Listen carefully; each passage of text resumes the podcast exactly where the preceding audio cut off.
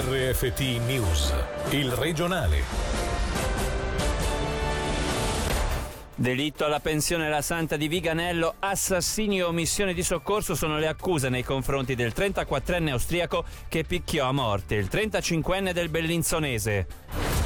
Traffico internazionale di hashish e canapa, chiusa un'inchiesta con ramificazioni anche in Ticino che ha portato al sequestro di oltre 2000 kg di sostanze illegali, 5 le persone in manette. Più importanti soldi della salute, revocate le aperture straordinarie a dicembre, pressing di Unia sul governo. Buonasera dalla redazione di Radio Ticino. Chiusa l'inchiesta sul delitto alla pensione La Santa di Viganello per la morte del 35enne del Bellinzonese verrà processato con l'accusa di assassinio un 34enne austriaco. L'altro imputato, lo ricordiamo, era morto subito dopo la scarcerazione preventiva. Sentiamo Senilla Lomia. Era il 17 dicembre 2019 quando in una camera della pensione La Santa di Viganello veniva rinvenuto il corpo privo di vita di un 35enne del Bellinzonese. Le accuse da subito, anche grazie alle riprese delle telecamere di sorveglianza, erano ricadute su due persone, il 34enne austriaco domiciliato nel Luganese e un 43enne del Mendrisiotto, quest'ultimo deceduto per overdose ad aprile, subito dopo aver ottenuto la libertà provvisoria in attesa del processo. A comparire comparire di fronte alla giustizia sarà quindi ora solo l'austriaco, ritenuto l'autore materiale del delitto poiché fu lui a picchiare la vittima a morte. Le accuse formulate nei suoi confronti dalla procuratrice pubblica Valentina Tuani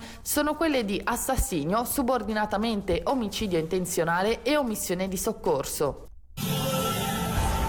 Chiusa l'inchiesta per un traffico internazionale di 2000 kg fra canapa e hashish del valore di almeno 3 milioni di franchi con ramificazioni anche nelle tre valli. L'operazione scattata nel 2017 che ha visto coinvolte la polizia cantonale, quella comunale di Biasca col supporto della polizia italiana e quella spagnola ha portato all'arresto di 5 persone. Le principali ipotesi di reato nei loro confronti sono di infrazione aggravata, subordinatamente semplice, nonché di contravvenzione alla legge federale sugli stupefacenti e riciclaggio di denaro. Sentiamo ora il commissario capo responsabile della sezione antidroga della Polizia Giudiziaria, Paolo Lopa, che inizia spiegando quali sono i risultati raggiunti da questa azione, coordinata a livello europeo gli arresti delle persone implicate, il sequestro di un importante quantitativo di sostanza stupefacente, la tessitura dei buoni rapporti anche con le polizie di altre nazioni, questo è sempre importante, specialmente nell'ambito degli stupefacenti. Non da ultimo un segnale alla popolazione che ci siamo e che ci impegniamo per tenere il più pulito possibile il territorio da questi fenomeni. Quanto è difficile concretizzare un'operazione del genere? È difficile perché spesso si parte da una semplice segnalazione che deve essere sviluppata, segnalazioni che a volte sono addirittura anonime. Si tratta di capire all'inizio se dai segnali che abbiamo se l'inchiesta vale la pena svilupparla o a volte ci si ferma e si congela fino poi alla raccolta di altri elementi. L'avere a che fare con le polizie di altri paesi non è sempre facile, ci sono paesi che collaborano celermente, più attivamente di altri e qui ecco entrano in gioco ed è importante i contatti personali. I contatti personali a volte accelerano e agevolano lo scambio di informazioni che poi comunque devono essere ratificate dalle rispettive magistrature settore. Siamo una polizia attiva principalmente sul territorio ticinese, ma che non disdegna di occuparsi di attività che sconfinano verso altri cantoni e addirittura verso altre nazioni, non sempre poi vicino a noi.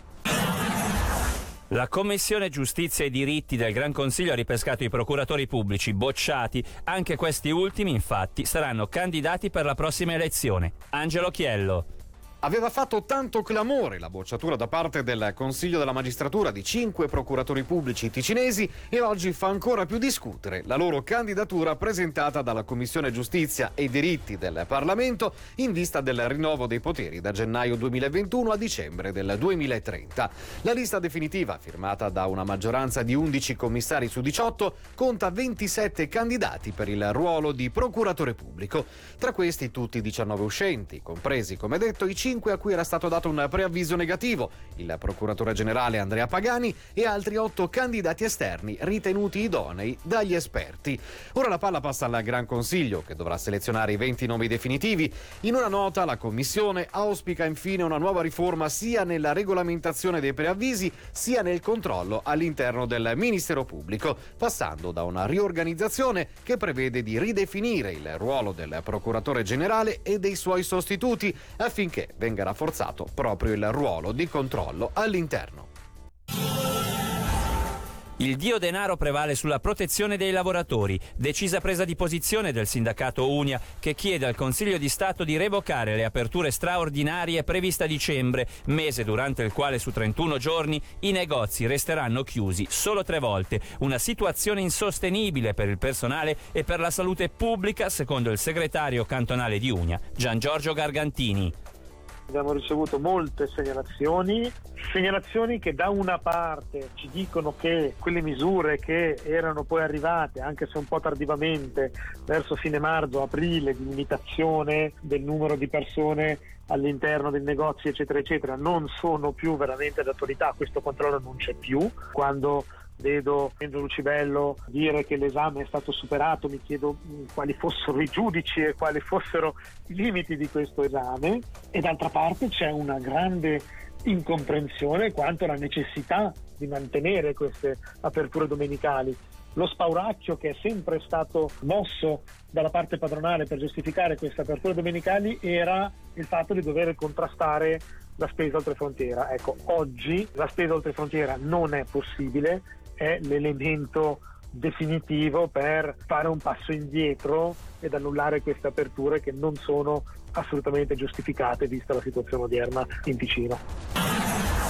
Il nostro vaccino sarà un potente strumento per cambiare il corso della pandemia aiutando a prevenire ospedalizzazioni e decessi, è quanto dichiarato dal CEO di Moderna che ha chiesto l'autorizzazione d'urgenza all'Agenzia Europea del Farmaco e che presto fornirà i dati della terza fase test a Swissmedic. Il vaccino è sicuro al 94%, addirittura del 100% per i casi più gravi. In Svizzera un vaccino, anche delle concorrenti Pfizer e AstraZeneca, non è atteso prima di inizio 2021, ma i piani cantonali per la vaccinazione della popolazione sono in fase di allestimento, come dichiarato in diretta ai nostri microfoni dal dottor Cristian Garzoni che ha parlato anche dei vaccino scettici. Io direi alla popolazione sul vaccino di per il momento di avere pazienza e restare tranquilli. Ci sono tantissime ipotesi, tanti punti di domanda.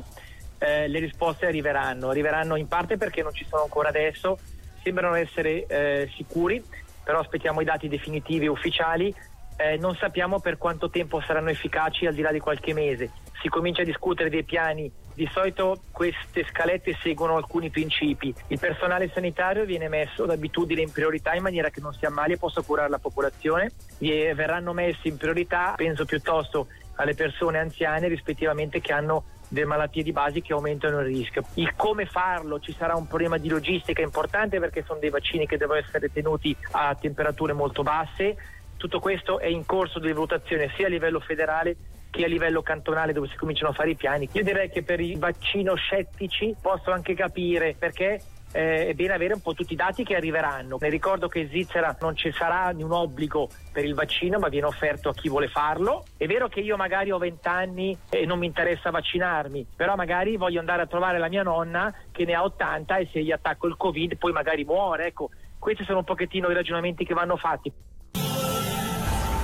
Il governo ticinese ha fissato i paletti per rendere operativo lo strumento del salario minimo approvato lo scorso anno dal Gran Consiglio a tutela di tutti i lavoratori. Ci dice tutto Alex Uboldi. Come già deciso in Parlamento, l'attuazione del salario minimo sarà graduale e suddivisa in tre fasi. La prima, che partirà il 31 dicembre 2021, dovrà garantire uno stipendio a tutti i lavoratori del cantone che va da un minimo di 19 franchi ad un massimo di 19 franchi e 50. Entro il 31 dicembre 2023 dovrà oscillare fra i 29 franchi e 50 e i 20 franchi, mentre nell'ultima fase, con termine il 31 dicembre 2024, il salario minimo lordo dovrà essere compreso tra 19 franchi franchi e 75 e 20 e 25 franchi. Il salario minimo dovrà inoltre essere fisso, garantito e prevedibile. Tutti i contributi straordinari come provvigioni, bonus, gratifiche e altri benefit sono ammessi solo al rialzo delle soglie prima elencate. Da ultimo viene definita anche la nozione di stagista. Queste figure, in genere studenti delle scuole superiori e universitarie o persone che vogliono cambiare lavoro, non dovranno essere assoggettate al salario minimo. Per oggi l'informazione termina qui. Dalla redazione da Davide Maggiori, l'augurio di una buona serata. Il regionale di RFT, il podcast su www.radioticino.com.